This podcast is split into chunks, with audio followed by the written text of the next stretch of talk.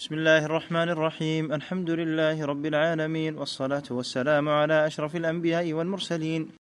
نبينا محمد وعلى آله وصحبه أجمعين. اللهم اغفر لنا ولشيخنا وللحاضرين والمستمعين. قال الإمام محمد بن عبد الوهاب في كتابه كتاب التوحيد باب قول الله تعالى إنك لا تهدي من أحببت ولكن الله يهدي من يشاء وهو أعلم بالمهتدين.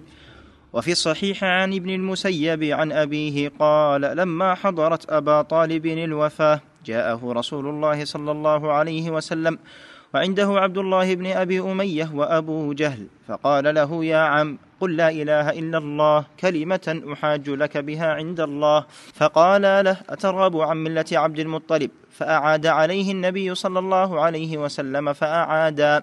فكان آخر ما قال هو على ملة عبد المطلب وأبى أن يقول لا إله إلا الله. فقال النبي صلى الله عليه وسلم لأستغفرن لك ما لم أنه عنك. فأنزل الله عز وجل ما كان للنبي والذين آمنوا أن يستغفروا للمشركين ولو كانوا أولي قربى. وأنزل الله في أبي طالب إنك لا تهدي من أحببت ولكن الله يهدي من يشاء وهو أعلم بالمهتدين. بسم الله الرحمن الرحيم. الحمد لله رب العالمين وصلى الله وسلم وبارك على نبينا محمد وعلى آله وأصحابه أجمعين. أما بعد هذا الباب كالذي قبله في الدلالة على أن الأنبياء والصالحين وغيرهم من الناس لا يملكون ضرا ولا نفعا ولا هدى ولا ضلالا وإنما الهداية بيد الله تعالى هداية التوفيق والإلهام والتسديد والقبول بيد الله تعالى. لأن الهداية هدايتان هداية الإلهام والتوفيق والتسديد وهداية الإرشاد والتوجيه.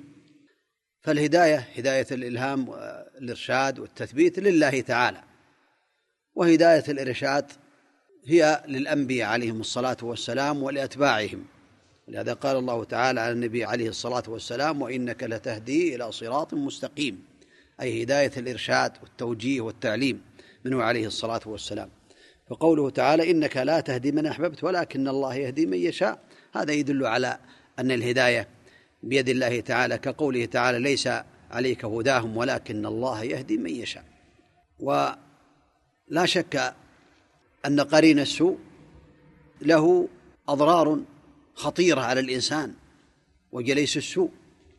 فالنبي عليه الصلاة والسلام حينما دعا أبا طالب إلى أن يقول قل لا إله إلا الله حينما حضرته الوفاة كان عنده من قرناء السوء جلساء السوء عبد الله بن أبي أمية وأبو جهل. عبد الله أسلم بعد ذلك وأبو جهل مات قتل كافرا. فقال النبي عليه الصلاة والسلام لعمه عم قل لا إله إلا الله كلمة أحاج لك بها عند الله فقال له أترغب عن ملة عبد المطلب؟ ملة عبد المطلب هي عبادة الأوثان والأنداد من دون الله تعالى. هذا يرغبه ويذكره يعني دين أجداده حتى لا يموت على دين الإسلام دين النبي عليه الصلاة والسلام. فعاد عليه النبي عليه الصلاة والسلام فأعاد يعني أعاد عبد الله بن أمية وعاد كذلك أبو جهل. عاد عليه تترك ملة عبد المطلب فكان آخر ما قال هو على ملة عبد المطلب. وأبى أن يقول لا إله إلا الله. فقال النبي عليه الصلاة والسلام لا استغفرن لك ما لم أنه عنك. يعني النبي عليه الصلاة والسلام أراد أن يكافئه على نصرته له عليه الصلاة والسلام ولأنه عمه أراد له الخير عليه الصلاة والسلام ويحب له الخير ولكن الله تعالى له الحكمة البالغة والحجة الدامغة. هذا من الحكمة والله أعلم حتى يعلم الناس أن الهداية بيد الله تعالى وأن النبي عليه الصلاة والسلام لم يهدي عمه.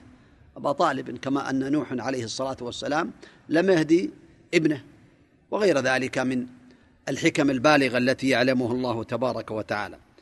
فنهاه الله تعالى عن ذلك. نهاه عن يستغفر المشركين. ما كان للنبي والذين آمنوا أن يستغفروا المشركين ولو كانوا أولي قربى. فالخلاصة أن الهداية بيد الله تعالى هداية التوفيق والإلهام والإرشاد. ولا شك أن هذا الباب فيه فوائد. منها أن الأعمال بالخواتيم. فلو قال أبو طالب لا إله إلا الله بعدما عمل من الإشراك في حياته الطويلة لنفعته لا إله إلا الله ولا هدمت كل ما قال كل ما عمل من الشرك ولكن الله تعالى لم يرد له هداية التوفيق. وكذلك فيه بيان مضار أصحاب السوء وقرناء السوء كما تقدم.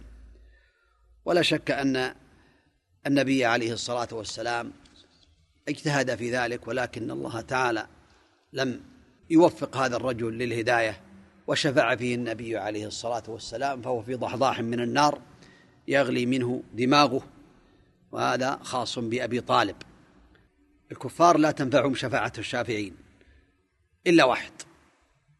أبو طالب شفع فيه النبي عليه الصلاة والسلام في التخفيف العذاب في التخفيف العذاب عنه فهو في هذا الضحضاح الذي بينه النبي صلوات الله وسلامه عليه. نعم. قال الإمام عبد العزيز بن باز رحمه الله تعالى في كتابه التعليق المفيد على كتاب التوحيد. قول الله تعالى إنك لا تهدي من أحببت ولكن الله يهدي من يشاء.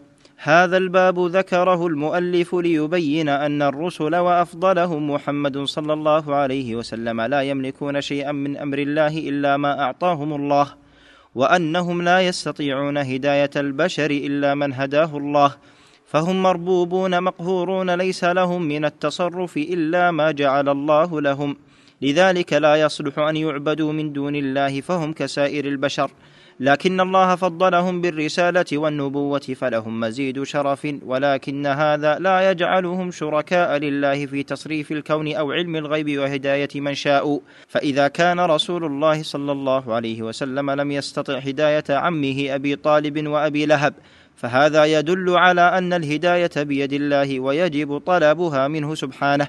فهذا باب بيان أن الهداية التي مضمونها قبول الحق والرضا به لا يملكها أحد غير الله.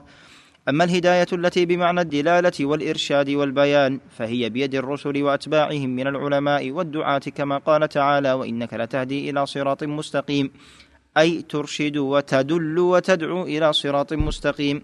ولكن لا يستطيع أن يؤثروا في القلوب حتى تقبل الحق بل هي لله. وفي الصحيح عن ابن المسيب قال لما حضرت أبا طالب الوفاة جاءه رسول الله صلى الله عليه وسلم. لما حضرت أي علامات قروب الأجل المسيب بالكسر وبالفتح وهو الأشهر عند المحدثين. جاءه رسول الله صلى الله عليه وسلم ليدعوه دعوة خاصة عند قرب الأجل وقد دعاه قبل ذلك كثيرا ولكنه لم يستجب مع أنه يعلم أنه حق ولكنه لا يريد أن يجلب المسبة لقومه على زعمه. ولذلك قال في شعره ولقد علمت بأن دين محمد من خير أديان البرية دينا لولا الملامة وحذار مسبة لوجدتني منشرحا بذاك بينا. ظاهر أنه مبينة والله أعلم. نعم. أترغب عن ملة عبد المطلب من عبادة الأوثان والأصنام كلمة أحاج لك بها عند الله أي أشهد لك بها وأحرص بها على نجاتك. فكان آخر ما قال هو على ملة عبد المطلب لأنه قد سبقت له الشقاوة ولم يرد الله له الهداية لحكمة بالغة فهو مات على دين قومه. والحق وجاءت به الأحاديث الصحيحة أنه رآه أي النبي صلى الله عليه وسلم في غمرات من النار. فشفع فيه حتى صار في ضحضاح من النار يغلي منها دماغه. أما من قال أنه أسلم فلا أصل له ففيه أن النبي صلى الله عليه وسلم لا يستطيع هداية أحد من الخلق. انتهى كلامه رحمه الله. نسأل الله عز وجل أن يكون من المنافع العمل الصالح والتوفيق لما يحبه ويرضاه. صلى الله وسلم وبارك على نبينا محمد وعلى